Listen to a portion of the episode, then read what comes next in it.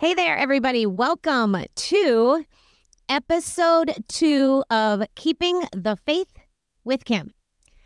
So, as you know, we are going to be pondering the parables, the stories that Jesus told to teach us a lesson.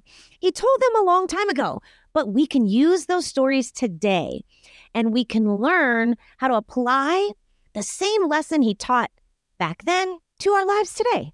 And that's what I want to help myself do, and I want to help you do as well. So, the second most searched parable of 2023 was the parable of the prodigal son. I think a lot of us, even if we, you know, don't feel like we are reading the Bible much or keeping up with our faith that much, I think a lot of us have at least heard of the prodigal son and that story. So let me just kind of summarize it. Um, the story of the prodigal son is found in Luke chapter 15 verses 11 through 32. And so basically it's it's a father, he's got two kiddos and you know, there is an inheritance that he has that they'll get later in life, but the one son, he is fed up. He was he's like, "You know what? I want to be on my own. Like I got things to do, I got a life to live, and I just don't want to live it right here. I want to go see the world." So he says to his father, "Hey, I want my inheritance. I I want to I want to go and I want to he asked for a third of it. He's like, "I just want to get get on with my life and leave this and I think there's just so much more out there." So the father he actually says yes. So he's like, okay, son, take it. So the son goes, and let me tell you what, he is living it up. He is living large. He is having fun. He is having the time of his life. But it runs out. The money, the good times, it runs out. And he finds himself without anything. And so what ends up happening is he doesn't have a home, he doesn't have a job. He ends up working um, as a with the pigs. He's actually working with pigs every single day. He went from this life of a, a lavish lifestyle, spending all his inheritance, and now he's living with pigs. And he was so hungry, it says, that he even thought about eating the same things that he was feeding the pigs.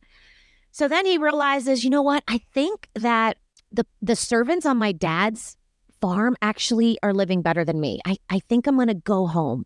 I'm not worthy to go home, but I think I'm to go home. And you know, this whole time, the father is hoping that he comes home. And so when the son comes home, the father, it's actually says in the scripture, he ran to his son.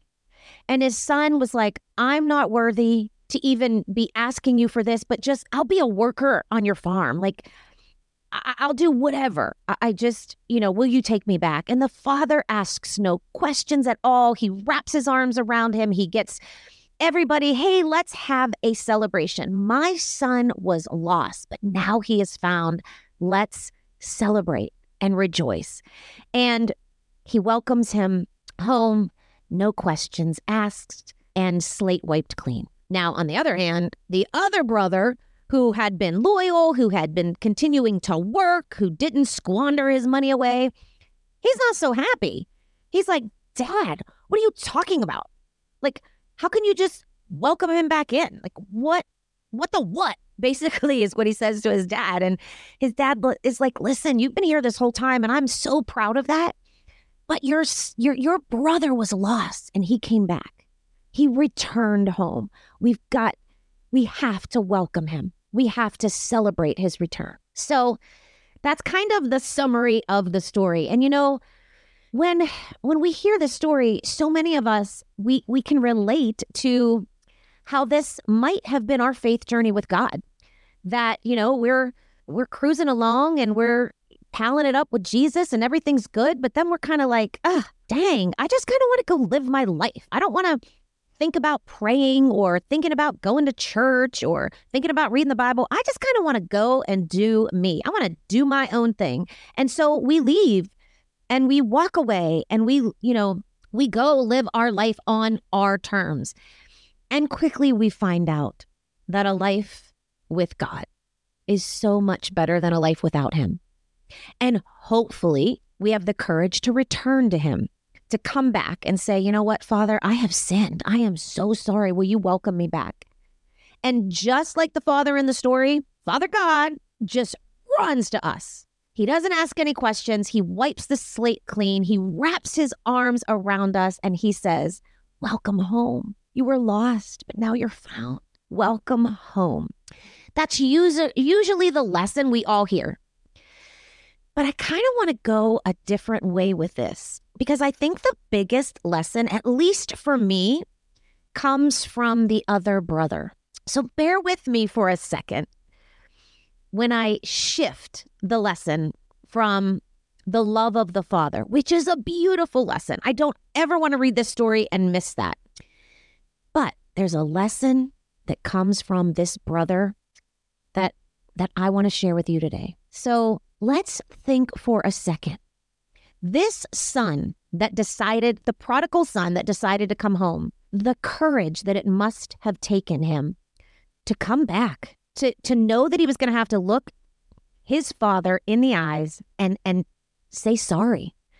The courage, the humility that it was going to take for him to tell his father and maybe even his brother where where he had been, that he had been with pigs. It probably took every ounce of strength that he had to come back and the hope that he had, just hoping that his father would accept him or or just even give him a job on his land. But the amount of humility and strength and courage that took for him to do that had to be incredible. So let's just imagine if he would have encountered his jealous brother first.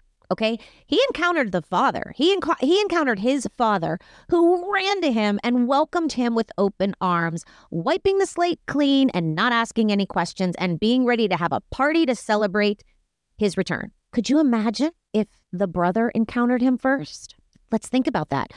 I, I picture it like the brother walking up to the prodigal son saying, Who do you think you are? How dare you show your face again?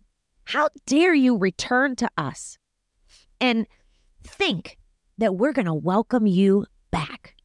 Do you know what you did? Could you imagine the things that he probably said, the names he probably called him? the anger in his eyes and in his face that the, the prodigal son was probably seeing as his brother was just spewing all of this judgment and hate on him.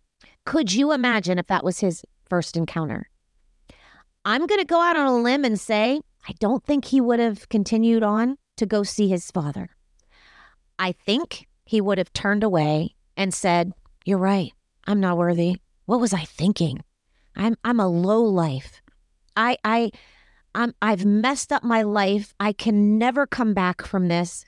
I'm just going to go back and live the life that I was living that was gross and disgusting and but, but that's what I deserve. Cuz look what I did. You can't come back from that. And I imagine him just turning around and leaving. Never ever getting that love from his father that his father wanted to give to him.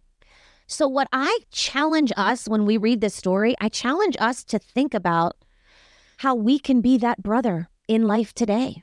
There are people out there like the prodigal son that we run into every day. They are broken. They have messed up. They have made mistakes. They have gone down the, the path that was not intended for them. They have made a wrong turn. They have taken a detour. They they have done some things that they are ashamed of, embarrassed about, and they are feeling so unworthy. And our encounter with them could make all the difference. The way in which we welcome them, the way in which we embrace them could make all the difference in their life. You know, we live in a world where there's a lot of division. There are a lot of people that we don't agree with. But that doesn't mean we can't still love them. And I think this story is one that I can bring out into my everyday life. Whether it's comments on social media of somebody that is disagreeing with what I say, whether it's a conversation about whatever it is, and all of a sudden there seem, seems to be, you know, a little bit of headbutting there. Or we run into people who we can tell feel broken because of where they're coming from, because of what they've done. It is in those moments we have a choice to be like the jealous son or the loving father. And and that doesn't mean we have to agree. That doesn't mean we have to understand. That doesn't mean we're saying what you did was okay. What it means is we're saying we love you regardless of all of that. You are more than that mistake. You are more than that decision. And you deserve to be welcomed home. You were lost, but you have you have had the courage and the strength to recognize where you were and decide to not want to be there anymore.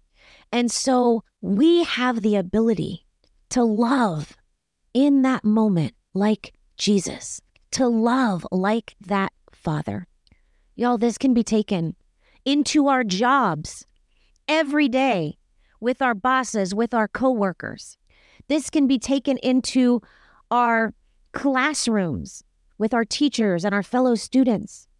This can be taken into our families with our siblings and our relatives. This can be taken into every aspect of your life. When people encounter you, who are they encountering? Are they encountering that judgmental son that let me point all of your mistakes out and remind you how unworthy you are, son? Or are they encountering the loving father who wipes the slate clean, who welcomes them home with loving arms, who dusts them off and says, You are not defined by your past. Let's begin again. You are loved. You are worthy. So, as I close today, I, I just, there's so many beautiful lessons in this story, but that to me is the one that I think of as I go about my day. I know who I want to be. Is it hard at times? Heck yes. Heck yes, it's hard. You know, I used to say all the time when I was a teacher, being a Christian and loving people like Jesus, it's a 24 hour a day, seven day a week job. You just can't take a day off. You can't be like, you know what, it's Friday. I think I'm just going to take the day off as a Christian. No, we are called to radically love people. We're called to radically love God and radically love others every single day of our life. But it's hard. And that's why my favorite scripture, like I said last week, is John 3:30. We must decrease so Christ can increase. Because in those moments where I want to be the jealous, judgmental, non welcoming son, I need to decrease that so that love, the love of Christ, can come from me and be given to that other person that was lost and now is found, that was broken, but I can choose to love and welcome them and remind them they are not defined by their mistakes and their past. So go out into your week today and recognize these moments where you can love like Jesus. So, subscribe. I hope you do. I hope you're enjoying these episodes. I'm going to drop them every Friday. I wanted to get a couple out to you just so you can kind of see what this is going to be like. I'm going to keep them hopefully 20 minutes or less, but I do love to talk about some Jesus. So sometimes I can get a little long winded. Next Friday, I will be dropping the third searched parable the third most searched parable in 2023, which is the parable of the lost sheep. Y'all, like I will say every single week, I can't wait to talk to you next time and open up the word with you. But until then, love them like Jesus.